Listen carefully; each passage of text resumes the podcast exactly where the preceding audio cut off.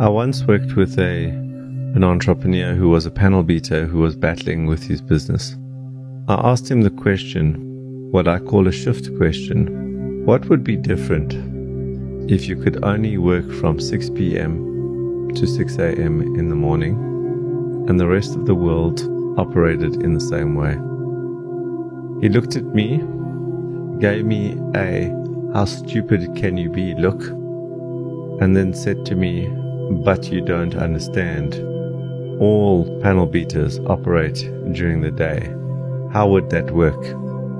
To which I responded, the question is to you, not to me. After some verbal wrestling, I insisted that he push through and answer the question.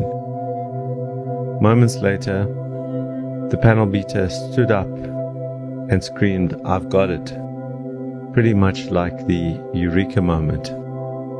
Most of my clients, he said, are corporate executives and sales executives, and they need their cars during the day. What I can do is offer a service where after work I can pick up their vehicle, work on their vehicles all night and drop it off the following morning.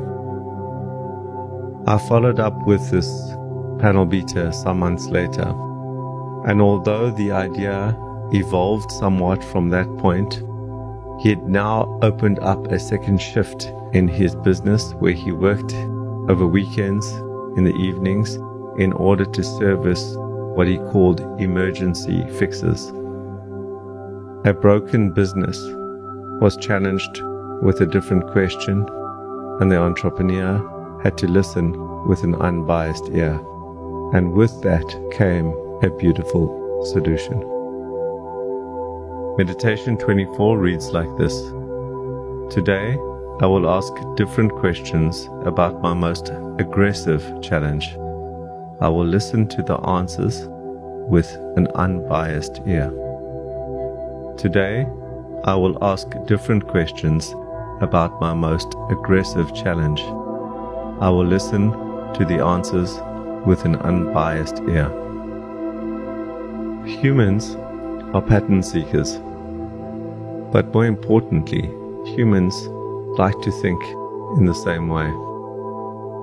And so when we are faced with a challenge, we generally deal with that challenge in the same way we have dealt with that challenge before.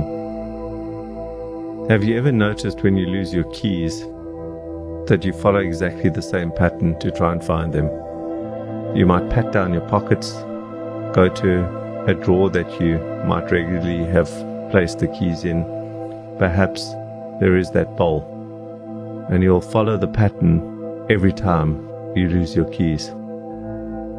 The same is true for when we deal with any challenge in our business. We tend to follow the same pattern in order to overcome that challenge. And when a challenge is aggressive or stubborn, and you keep trying the same methodology, the same way, it's not surprising, therefore, that that challenge remains unsolved. And so to overcome a challenge, a stubborn challenge, an aggressive challenge, you need to be asking different questions. Different questions that you have never asked before. But more important than asking the different questions is the ability to listen to the answers come from those questions with an unbiased ear. What I mean by that is that often the way that we think will exclude certain answers based on our previous experience. You might have inbuilt rules in your mind that have governed your thinking for years. Very often these thoughts, values, patterns are passed down generationally from parent to child.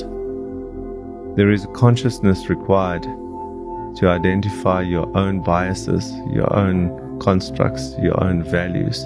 And so we need to navigate these biases, these constructs, to ensure that they are not hindering us for no unnecessary reason.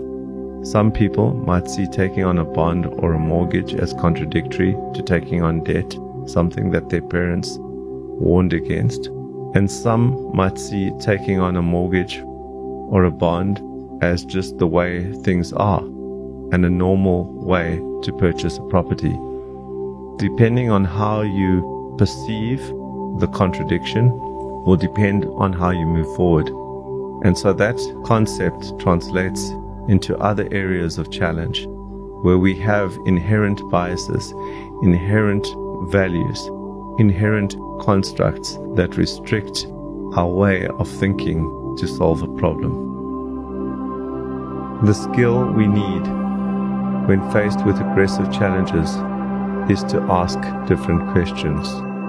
And the skill we need when faced with aggressive challenges is to listen to the answers with an unbiased ear.